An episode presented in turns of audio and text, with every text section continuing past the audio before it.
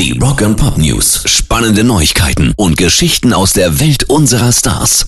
Boah, und ich bin richtig sauer. Warum? Ja, weil Rage Against the Machine, die kommen ja endlich mal wieder zu uns nach Deutschland. Ich bin nicht da! Darüber haben wir schon mal geredet. Ne? Du Ja. bist auf einer Hochzeit. Wie war Ja. das? ja, und jetzt haben die Jungs auch sogar noch einen Gruß aus dem Studio geschickt, um zu zeigen, wie laut es werden soll auf der Tour.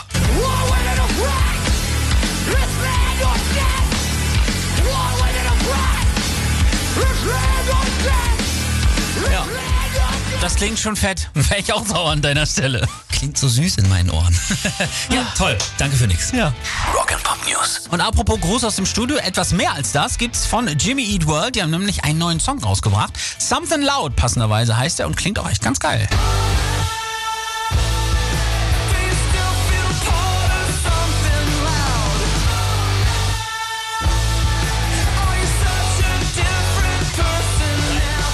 Es für ein ganzes Album reicht, haben die Jungs noch für sich behalten. Für die Tour, die jetzt aber endlich startet und auch viermal in Deutschland halt macht, ist es auf jeden Fall schon mal ein geiler Einsteiger. Rock and Pop News. Und nochmal ganz kurz zur Erinnerung, Daumen drücken heute. Denn Ozzy hat ja seine schwere Nacken-OP heute, die wohl auch sehr kompliziert sein soll und eben darüber entscheidet, ob er weiter auf der Bühne stehen kann oder nicht.